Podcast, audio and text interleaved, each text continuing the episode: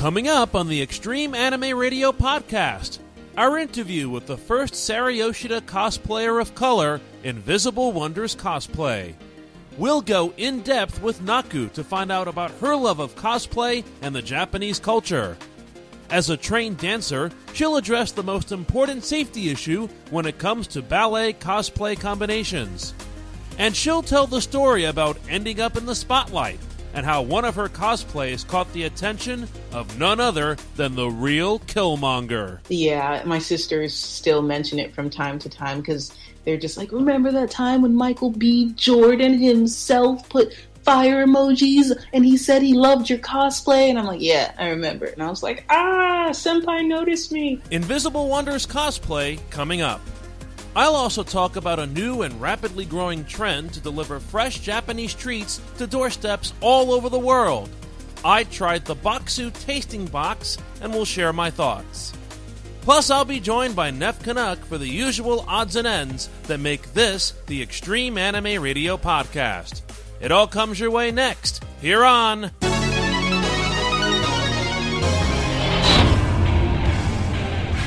Extreme Anime Radio.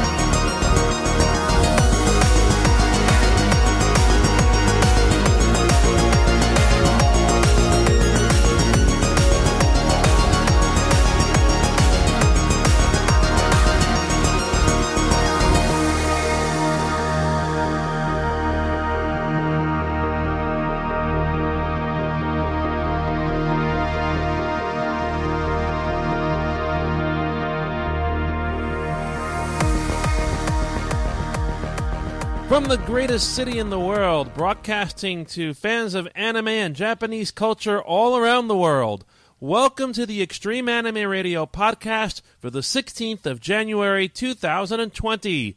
I'm JR Horse coming to you on this lovely, slightly mild, but getting colder Thursday evening, if that makes any sense. Joining me from north of the border, as per usual, where it's probably cold, is Mr. Neff. Good evening, everybody. And he says, you know, pleasantly mild. Meanwhile, um, you don't want to know up here. Brr. Uh, typical weather, huh? Yep, typical Canada in January. Freeze. Oh boy. Well, uh, it's been an interesting week, and I've got some uh, interesting stuff to discuss. Uh, uh as you heard in the intro, we're going to talk about uh, my foray into Bokksu, and we're also going to air our interview, which we did last week, with uh, Sarah Yoshida cosplayer Naku, aka Invisible Wonders Cosplay.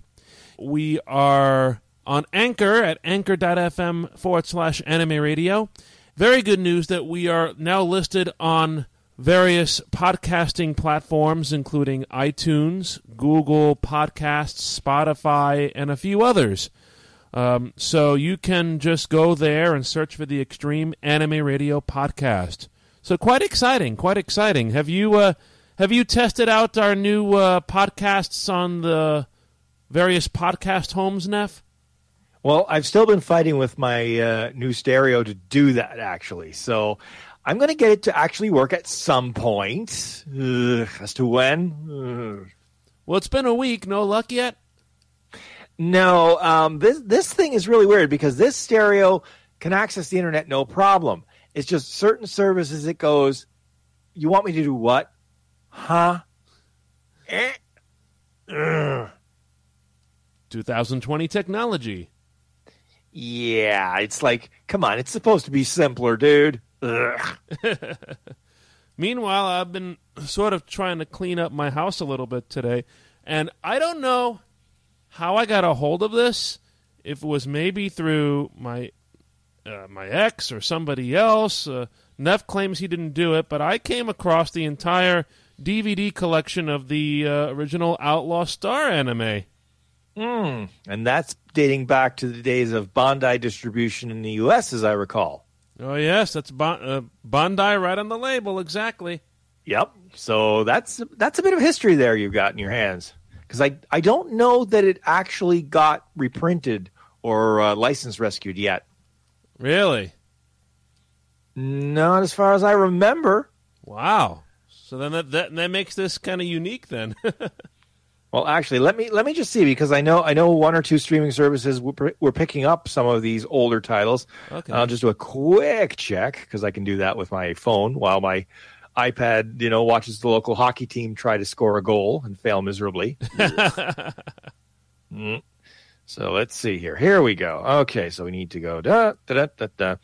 Oh, and speaking of that, I'll talk briefly about uh, my foray into streaming history okay. the other day when I was trying when I was trying to get some sleep, and I couldn't fall asleep, so I went uh, to one of the streaming services and and uh, went and found an old title that uh, I had the DVDs for, but I was too lazy to you know get out of my chair, put the DVD in the Blu-ray player, and actually play it. And which is this? This would be the Big O.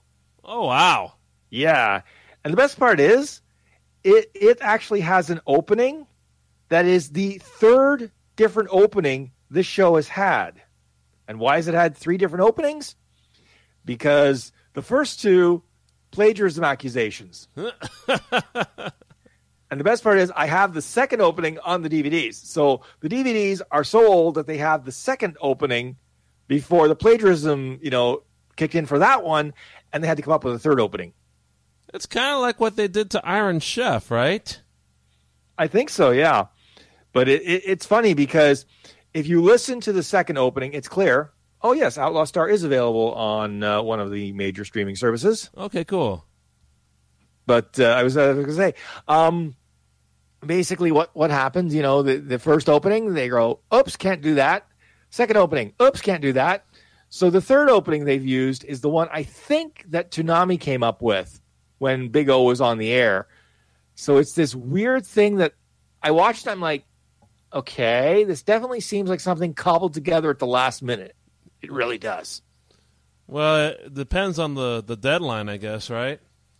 Well, I mean, there was no money at that point, so they're basically okay. We've got to couple couple together there's something with some music, and make sure this time that we don't actually, you know, break any copyrights. Yeah. That exactly reminds me of what happened with Iron Chef when it was uh, on Food Network. Uh, back uh, back in the days when Iron Chef, the original Iron Chef, the '90s Iron Chef, we're talking about, when it got dubbed in English, and beautiful dubbing, I have to say. Um, all those um, episodes of Iron Chef were given the treatment of music from the movie Backdraft and um, they had to update the uh, the music, and then um, I think they had uh, just like Big O, they had like two to three different openings or interstitials or whatnot. Um, but what I recall is that at some point, uh, NBC Universal put their foot down, and they had to dramatically change the the musical cuts. So now we're like, doesn't sound the same anymore. Mm. Yeah, and like I was saying, that that the opening that there is now, it's just like, no, just no. Yeah, thinking about Iron Chef makes me hungry. And speaking about hunger, Neff, um, Bokksu is now probably something that I'm going to invest in for quite a while. Um, Hmm. as I was mentioning in the intro, Bokksu is part of what seems to me, although I think they've been around for a little while, a recent explosion of the subscription boxes and crates that you can obtain from Japan and I'm sure other locations around the world. Uh, They're sort of following a tried and true formula that uh, got started many decades ago. You remember Columbia House? Oh yes, the twelve records. Yes, I'm dating myself, folks. Twelve records for a penny. Exactly. So that that's sort of how the subscription um, starts, and they hook you in with that. And uh, well, I think this is how it's morphed, uh, 21st century wise. Now you can get uh, curated food boxes once a month, or you can order them a la carte, however you want to do it. But if you look online now and you just do a Google search for um, Japanese subscription boxes, it is ridiculous to see the number of subscription box services that are out there. There are snack services, there are services uh, uh, for beauty, and uh, some t shirts, and some manga, and the, the list goes on and on. Mm. Yeah, it's like it's this whole let's expose you to culture and get you hooked on it thing, which I think works pretty well if there are that many services uh, coming around. Yeah, I'm hooked. I'm hooked. I was given an offer from Amazon actually, and uh, before I continue any further, let me say that I'm not endorsed by anybody for any of my reviews here. But uh, Amazon sent me an email for a discount off of a Bokksu um, subscription box. Um, this is from uh, Bokksu, spelled B O K K S U. They are a company that are based in Osaka, if I'm not mistaken. At least the, the first box I got was from Osaka. And they specialize in uh, what they say curated uh, savory and sweet snacks from all around Japan. So they have uh, basically two different sizes that you can choose from. They have a bigger classic uh, tasting box and a um, smaller snack box. Actually, I think they call it the classic box and the tasting box, the bigger and the smaller box, respectively. So, uh, using the Amazon discount, I decided why not try uh, the subscription for the smaller box, the tasting box. And it got here in about two weeks. I'm not sure if the um, shipping time um, was sort of influenced by the New Year's holidays because um, I received a notification that uh, the box was sent out in the mail from Japan just a few days before New Year's. Um, so I'm not exactly 100% sure whether or not uh, that played into um, the transit time because um, New Year's is when uh, the post office over there gets busy and they deliver uh, the New Year's envelopes to everybody in Japan on New Year's Day, which is still a tradition that's carried out. But I got the box. Like I said, I was blown away by what I saw and what I tasted. Um, they give you, I believe, in the tasting box I received, um, I think it was nine snacks plus uh, some green tea. Uh, not green tea, but uh, Genmai cha tea. Um, and the first tasting box you get from Bokksu is what they call the Taste of Japan. So they give you different uh, tastes representing all of the seasons spring, summer, uh, autumn, and winter. And they give you a pamphlet with the box that explains what each item is whether the item is uh, sweet or savory or that sort of deal. Some of the more interesting items that were listed in the brochure were left out because I ordered the smaller box. But I'm like, ooh, they had a matcha cake. Oh man, I would I would have mm. I would have died for that. But um, but still, all the um, all the snacks that I received were very very nice.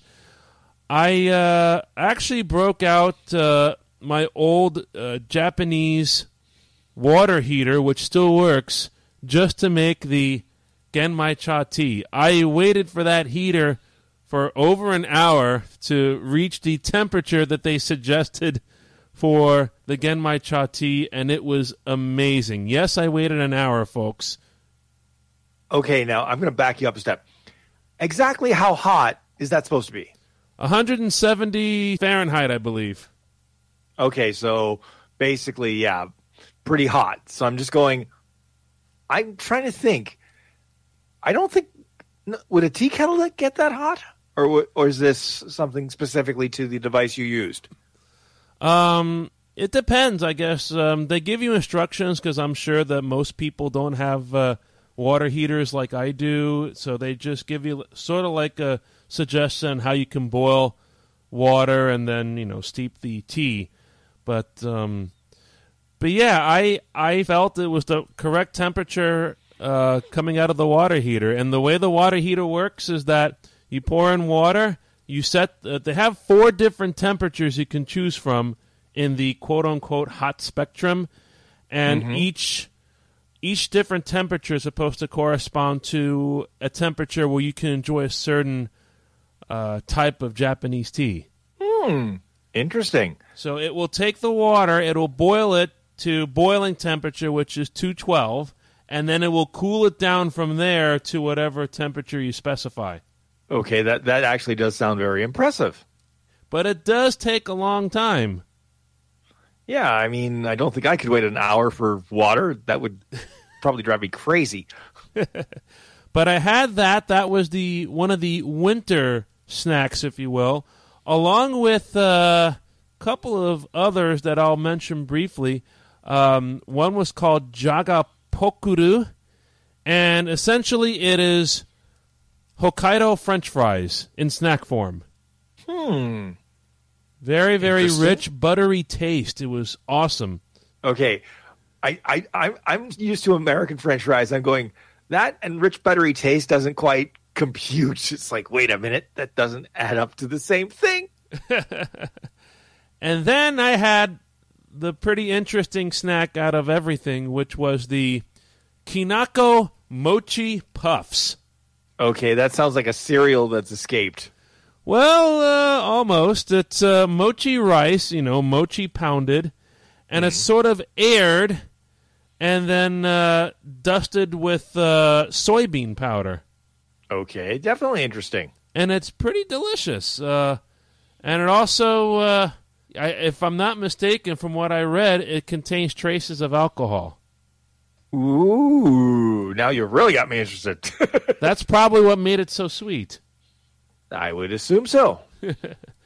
But uh, just going through some of the others, uh, they had the spring snacks. I had um, uh, they had a what's called the white strawberry, which is sort of like a freeze dried strawberry, which is which was very flavorful. Um, I had uh, additional uh, mochi, um, basically uh, covered with sugar powder. Mm-hmm. And uh, as I continue down the list, ooh, I have, and I still have a few of these left. Hard yuzu sake candy. So it's uh, yuzu citrus candy with sake. Hmm. That definitely sounds interesting. Oh yeah. Um, I also had um, a citrus seaweed tempura, which was also um, supposed to be uh, a summer type of snack. Hmm. Interesting. And then uh, I'm looking. Uh, I had Sasuma chips. Um, so they are fried uh, chips, sort of, kind of like puffs, and then they're marinated in tonkatsu sauce. Hmm. Now you're making me hungry, and I had dinner. They had uh, oh something else that I liked was the red bean crackers. So they're basically uh, crackers uh, with a very very thin layer of uh, red bean paste. It kind of makes it sweet. Hmm. Sounds interesting. So those are the most uh, uh, those are most of the snacks that I tried, and they were all so delicious, and they kind of got me hooked.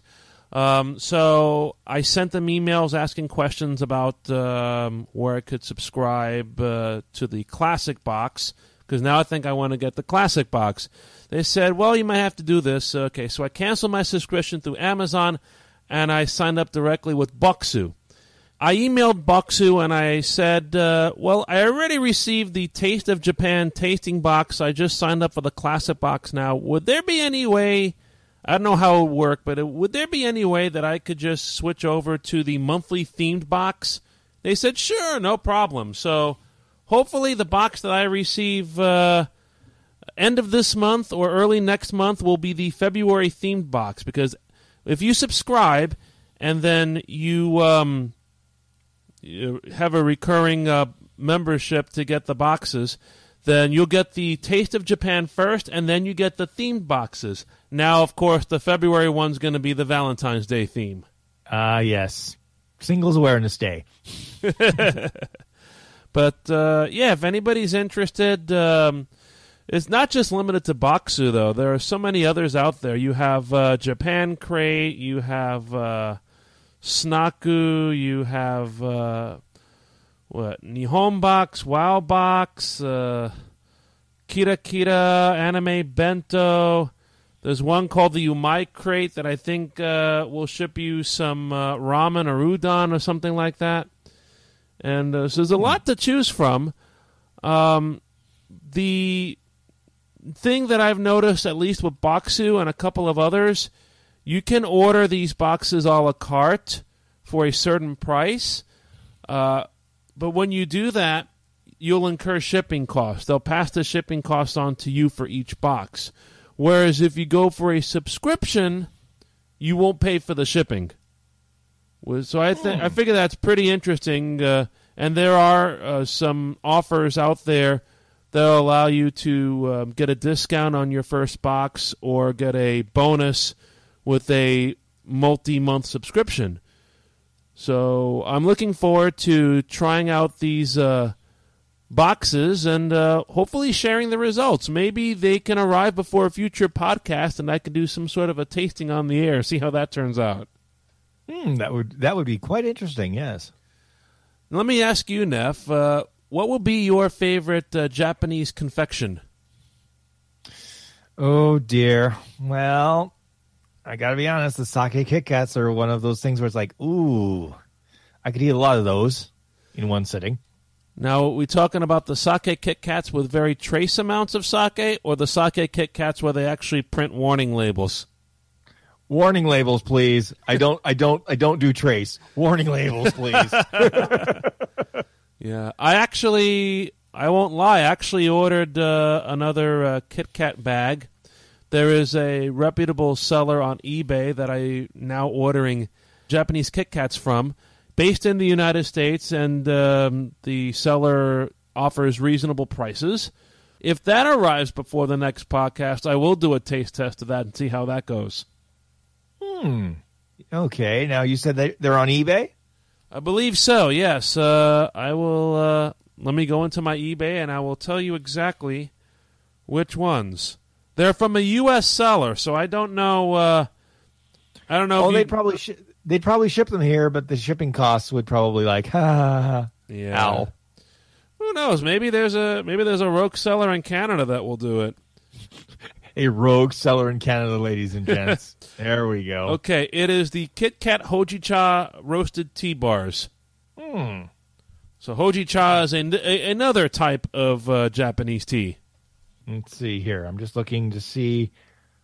Uh, let's see. Doo, doo, doo, doo, doo. Of course, when I try to find something on live on air, it never quite works the way I intend. uh, the story of my life. Let's No see here. Oh, green tea Kit Kats. Let's see, but see. Hojicha is the, is the Hojicha, brand. Okay, it looks like the only ones I come up with are the green tea Kit Kats. Really? Oh. Yeah. Ah, such is life. The green tea Kit Kats seem to be more readily available compared to some of the more interesting flavors. Mm. Yeah, that tends to be a more popular one, I think. Yes, I've ordered. Uh, I've ordered some other flavors for some of my friends. One is the ice cream flavored Kit Kat, which is supposed to taste like creamy vanilla ice cream. Okay, now now I just managed to I just tried it another way and I've got some really interesting combinations here. Uh oh. Let's see what we got here. Ah, okay. Uh, Nestle Kit Kat chocolate strawberry Ichigo Daifuku red bean mochi sweet Oh, nice. from Mochi Sweets in Japan. Uh, which is well, actually that's not too bad, but I probably want to order more than one one uh, package at a time. Mm. Oh, I see. Oh, I see. This is a company that does it. There we go. the sponsored listing comes right up at the top, and I've got like three different flavors from the same company. That's why. Okay. Interesting. Yes, Japanese party ice cream. You said, okay, one bag, twelve pieces, uh, ten forty one Canadian plus shi- with free shipping. Okay, and they ship from Japan. Uh, let's see. Yes, from Kago- Kagoshima, Japan. Oh, Kagoshima. Okay, and so that's southern Kyushu. Yeah, I got the the price I got. I believe was eight bucks with free shipping. Okay, with the exchange rate, eh, that's not too bad. It's reasonable. It's reasonable. But uh, yes, uh, I would recommend uh, for anybody interested, just search online for Japanese subscription boxes, and you're going to get all the information there, basically. With that, uh, well, I don't have much of a snack to eat at the moment, but I would love to maybe munch on something while you guys listen to our interview with Naku, aka Invisible Wonders Cosplay one of the uh, cosplayers and the first Sarah Yoshida cosplayer of color. It was a wonderful interview that I did with her last week. So enjoy that here on the Extreme Anime Radio podcast. Stay tuned. Have you heard about those places out there that sell personalized video greetings from celebrities? How would you like a personal greeting? And who better to star in your video message than Extreme Anime Radio's mascot, Sarah Yoshida. Sarah Shoutouts, featuring the cosplayers of Sarah Yoshida. Sarah Shoutouts allow you to select a Sarah cosplayer to provide a personalized shoutout or greeting on video. Want to wish someone a happy birthday or a happy holiday? Good luck on a test? Ask for advice? Too shy to say something and want Sarah to say it on your behalf? There are many possibilities. And most importantly, proceeds from your personalized video will go directly to Extreme Anime Radio in order to pay the station's operating expenses. For more information on how you can schedule a Sarah shoutout, please email extremeanimeradio at gmail.com. Terms and conditions apply. Mention you heard about Sarah shoutouts on the podcast and get yours for only $16.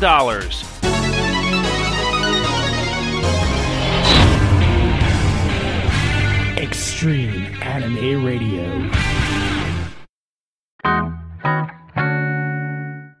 Welcome back to the podcast here on Extreme Anime Radio. I'm so happy and honored to be joined by my guest.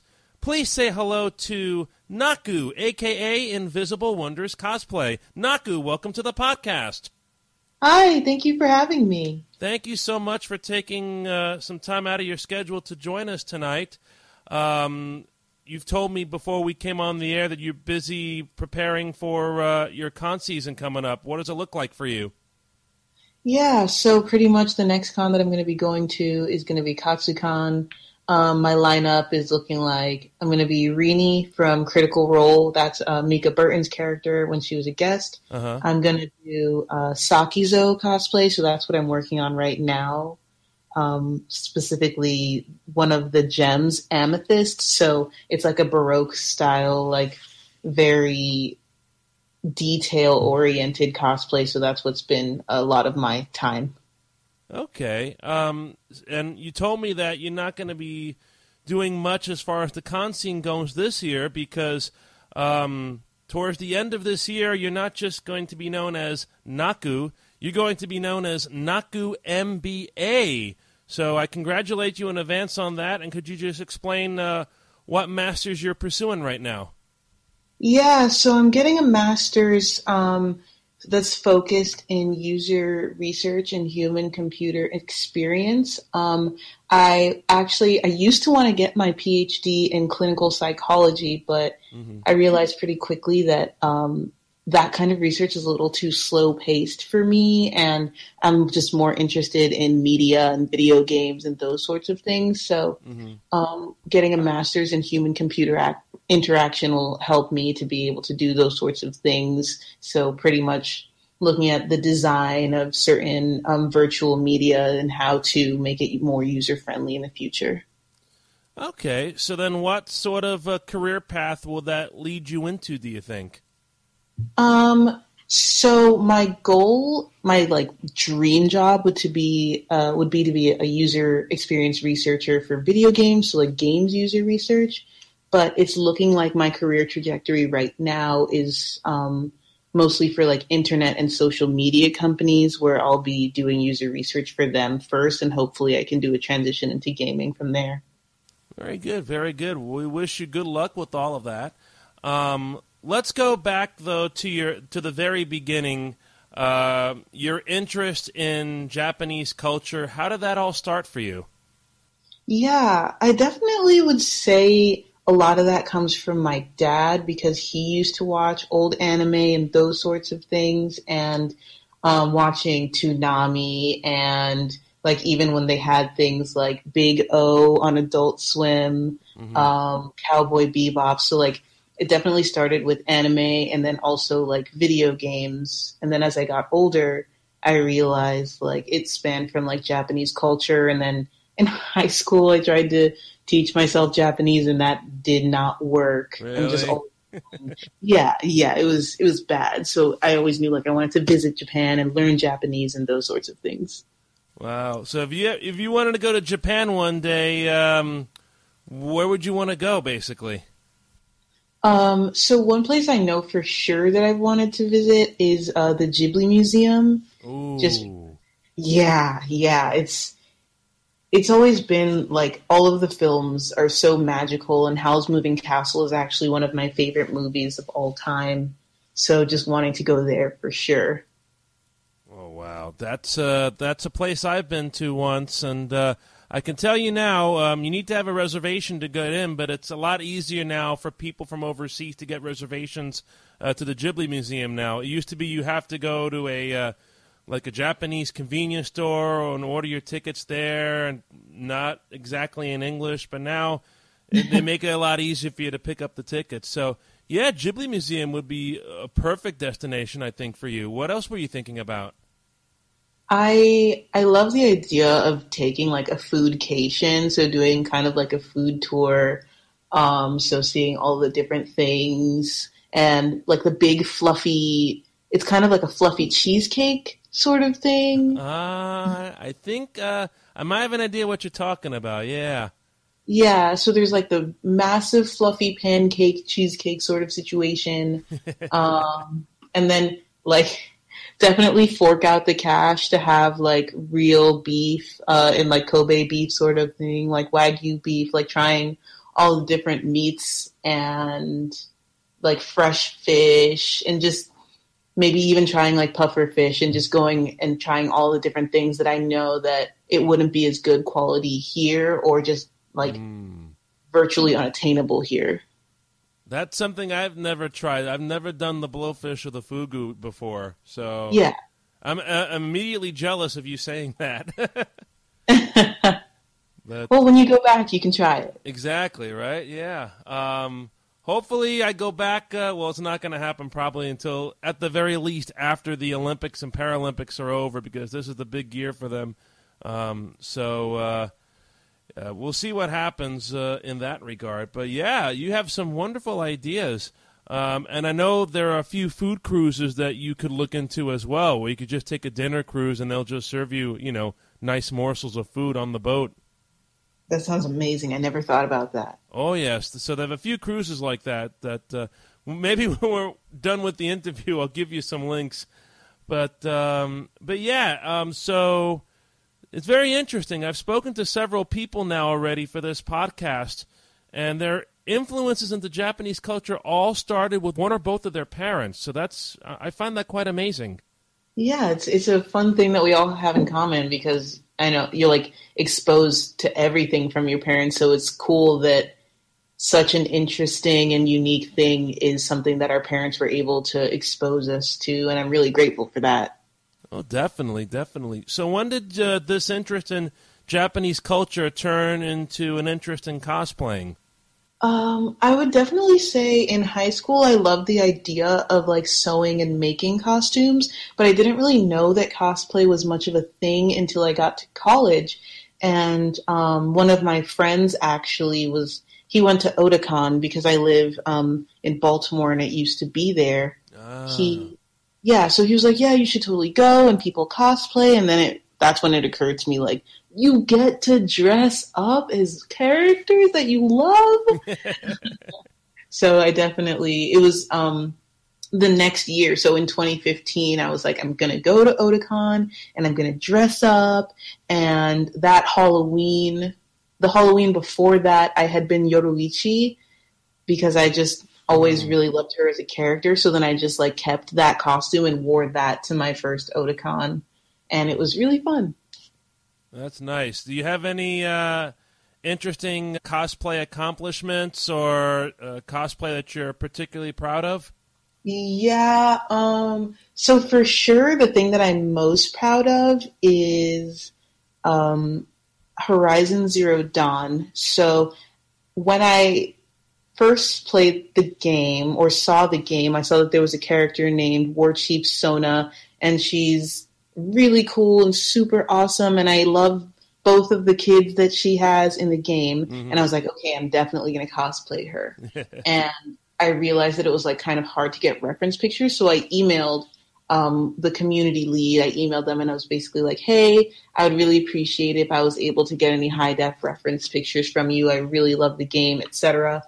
And they were really kind, responded. Not only did they send me um, pictures, but they also sent me a gift in the mail that was like a really nice um, Horizon necklace bracelet sort of thing. It was like a leather band with a pendant. Yeah.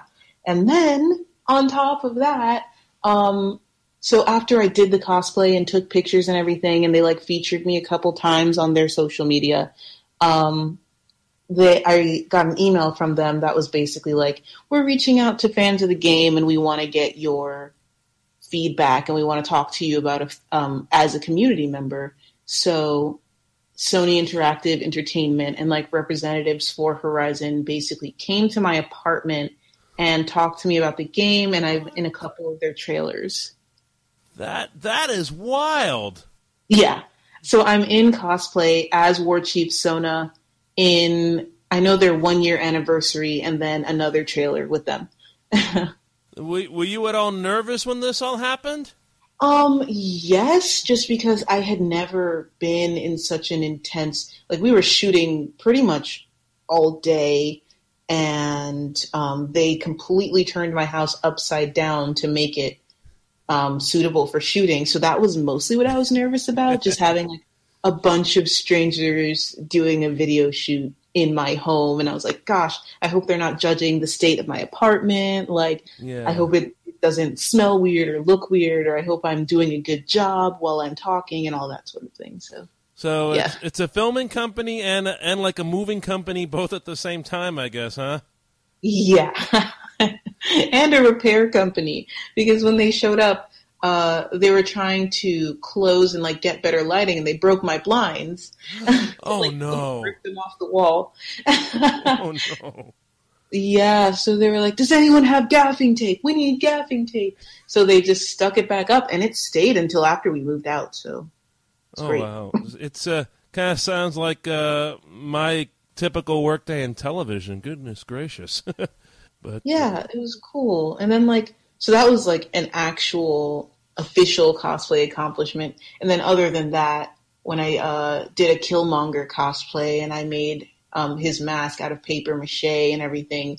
Um, Michael B. Jordan like commented on the picture. Huh. He was like, "Wow, amazing. And I was like, ah, senpai noticed me. So that's amazing. So that was just like it was a minor accomplishment, but it was really cool. I, will put that on par with the the visit by the Sony execs and, and people and whatnot. Wow.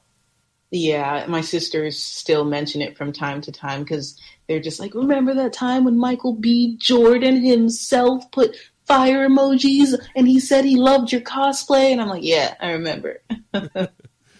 We're here on the Extreme Anime Radio podcast talking to soon to be Naku MBA from Invisible Wonders Cosplay, uh, endorsed by Michael B. Jordan. Um, well, why not? We can say we can add that, right? Yeah, for sure. um, and of course, um, she is one of the uh, newest cosplayers of our mascot Sarah Yoshida and we're uh, happy to say she is the first Sarah Yoshida cosplayer of color. Very happy to say that um, in your regard. Um, and as we all know, Sarah Yoshida is a character who loves to dance and loves to live life to the fullest. Um, so, speaking about dance, Naku, um, you were a, a, trained dancer and ballerina. When did that start for you? Yeah, so some of my earliest memories are of dance. So, when I was around four years old, that's when pretty much the daycare that my mom took me to um, had a dance program, and I can remember doing dance recitals for that. And then pretty much I went to a pretty good school that offered ballet classes. And throughout my childhood, I was able to take ballet instead of physical education. And then from there, yeah, yeah, it was really great. They would complain about all the new stuff that they had to do and like the running back and forth. And I was like, well, I, I got to dance. so that it really stuck with me and my i had a really great ballet teacher who cared a lot about us as people and wanted us to be the, our best selves and not just as dancers. So um, it not only did i love ballet and did i love dance but she was really influential in who i am today. So that also helped with just like making dance an important part of my life. And i just essentially just kept doing it Um, what sort of, um, besides Sarah, what kind of uh, cosplay have you integrated ballet into? Yeah, so I've done two ballet, like tutu cosplays. The first one I did was when I came up with the idea to have um, a ballet Voltron group. So, of course, since I started the group, I got to be Allura, but then I had a lot of my friends with me. So I had Lance, Hunk, all of the paladins together. Mm-hmm. Um, so that was my first ballet cosplay, and then the second one I did was ballet dan- uh, Disney princesses. So my friend and I, I was Tiana and she was Jasmine. So those are the two um, definite ballet cosplays that I've done with tutus and pointe shoes and those sorts of things. Right. I think I think your Tiana uh, cosplay is how we hooked up uh, on Instagram. I think. I believe so. Yeah. So, um, in a future show, Naku, we're going to be talking about um, ballet safety when it comes to cosplay. Um, I know you had some thoughts and suggestions you wanted to uh, share with our audience uh, for those who are, who are interested in doing something like Spider Gwen or Princess mm. Tutu or something like that. Uh, so please tell us your thoughts. Yeah, for sure. So um, part of my education in ballet through middle school and high school actually involved um, kinesiology because, as I said before, my dance teacher was really about being well rounded. So we took dance history and kinesiology in addition to our classes. And we learned a lot about safety and the importance of doing the right movements. So, for starters, pointe shoes, should only be worn if you've been trained on pointe and like not self-taught but you've actually taken the time to learn. Um, we i believe we were starting middle school and she took a look at all of our feet. She watched us dance and she made sure that we were all able to actually start doing pointe some people weren't actually allowed to start because she didn't think that they were their ankles were developed enough and that they'd be safe. So mm-hmm. for no matter what your age is, for you to just go on pointe because you think it looks good could be really detrimental to your ankles, not only like the bones, but the ligaments and your toes and like all of the bones in your feet. And it's a whole situation where pointe is already really bad for your feet, but to not have the muscles and the strength build up around your ankles, it'll be even worse and you could potentially hurt yourself really badly. So, um, pointe shoes is it's not a good idea. Um, but if you're looking for the look of a pointe shoe, you can always try on a demi pointe shoe where it pretty much looks just like a pointe shoe, except it doesn't have the stiff um, sole, which is essentially it's called a shank, but it's like the sole of the shoe. Right. It's not stiff, so it doesn't support going on pointe, but it looks the same. Okay. Uh, sound advice uh, from a professional dancer uh, Naku, aka Invisible Wonders Cosplay, uh, soon to be an MBA and endorsed by Michael B. Jordan. so um, I'm putting, you- that, I'm putting that in my Instagram bio. there you go. um, so earlier, uh, I don't want to say this year because it's 2020. Uh, last spring, I believe, is when uh, you helped us with uh, some photos uh, cosplaying our mascot Sarah Yoshida in the candy shop, which uh, we thought Yeah. was cool.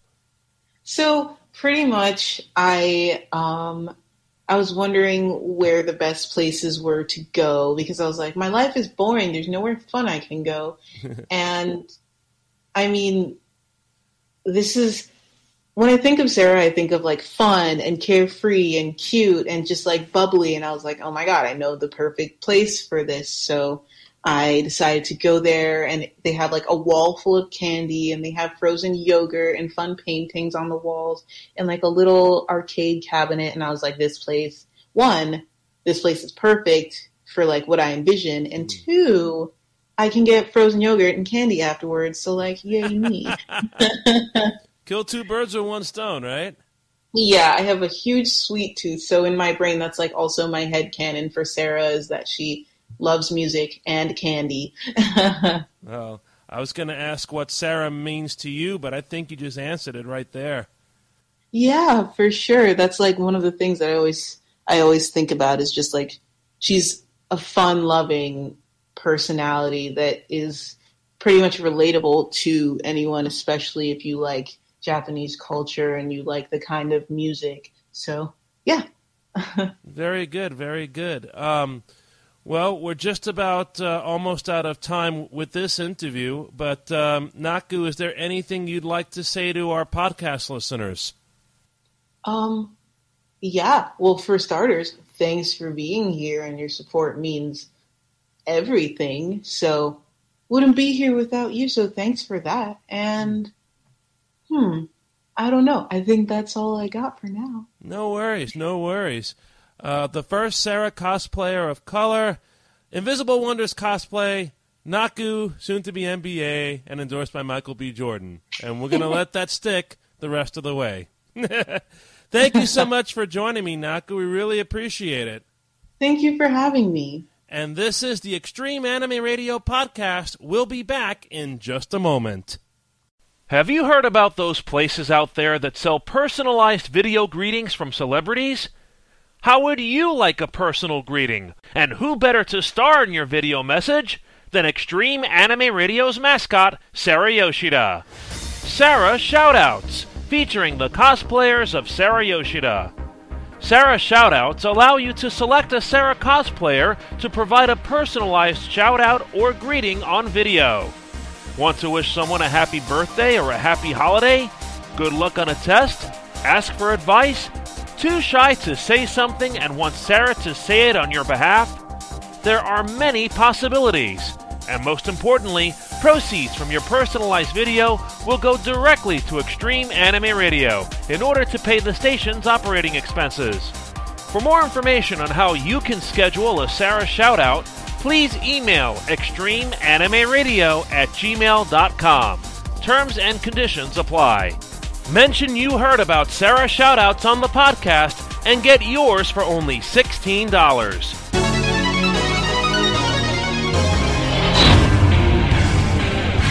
Extreme Anime Radio. We're back on the Extreme Anime Radio podcast. JR here with uh, Neff Canuck, and we just heard the interview with Invisible Wonders Cosplay, soon to be MBA, that's Naku MBA, and she's endorsed by Michael B. Jordan. So, wow, what what a what an amazing person and what a talented person, Neff. Uh, definitely. I mean, uh, she has a very wide range of talents, and I'm I'm frankly jealous.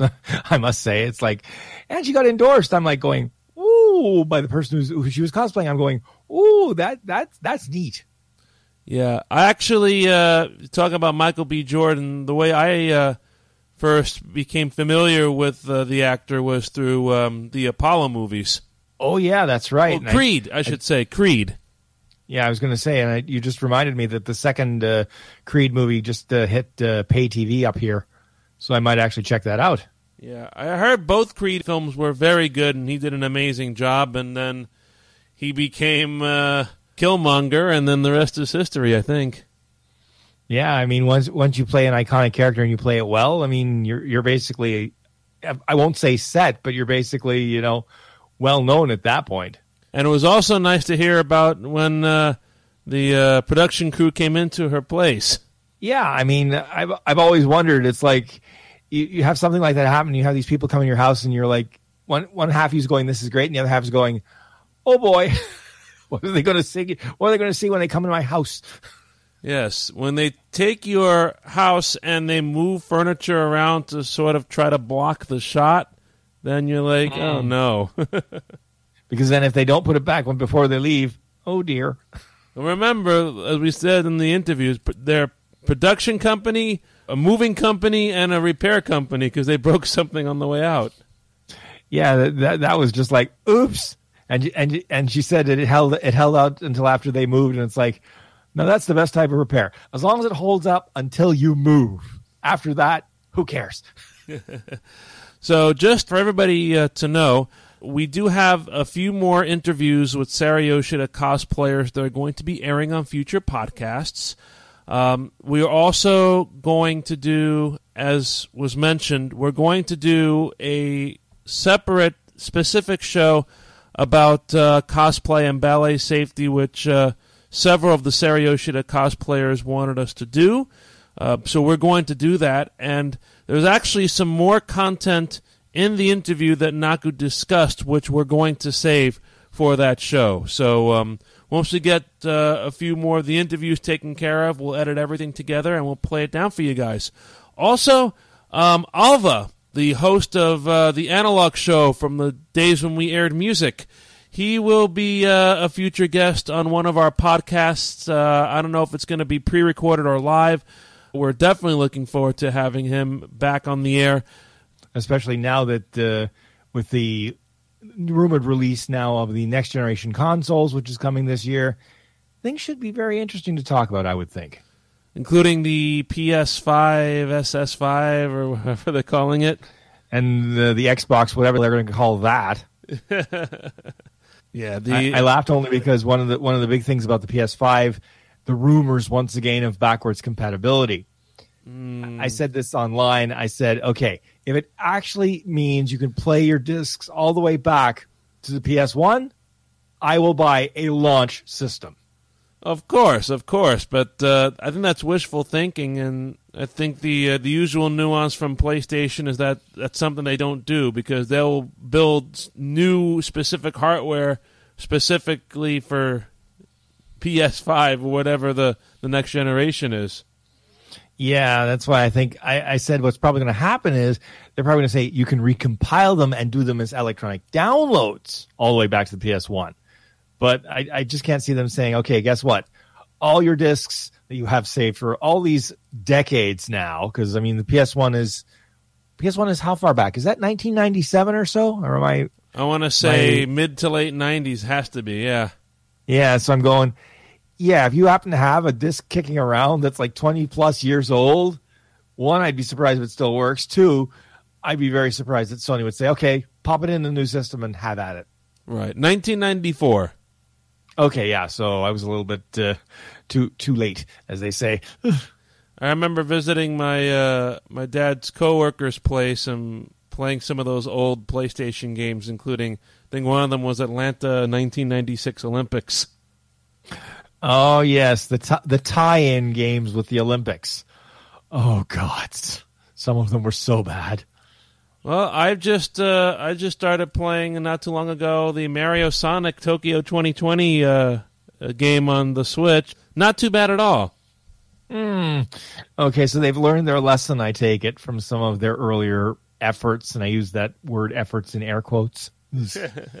Yeah, they have the. Um, it's interesting. They have the 2020 Tokyo Olympics, which are all the, the latest graphics, and then they have the Super Mario Brothers 8-bit graphics for games from 1964 that you can also play.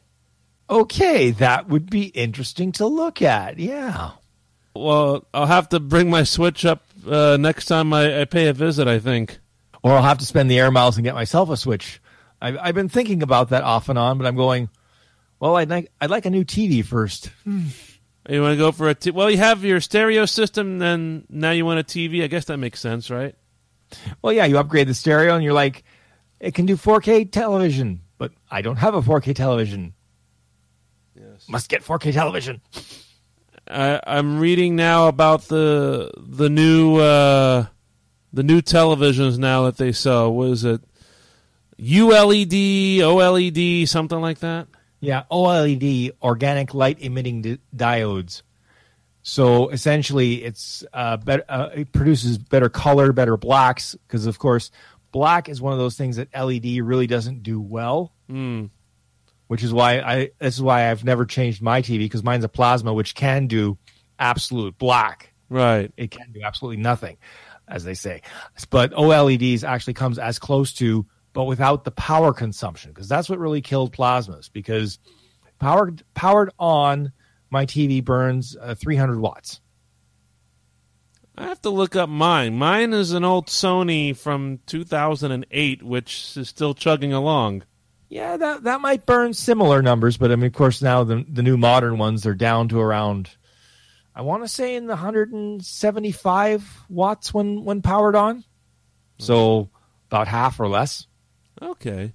I've got uh, my parents uh, have a nice big white Samsung TV. It's not 4K, but it's still a heck of a lot better than the one I have.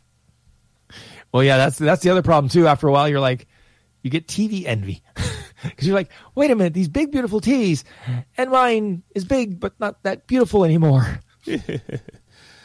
Well, uh, this is the Extreme Anime Radio podcast, and uh, we're getting close to our closing time, as they like to say.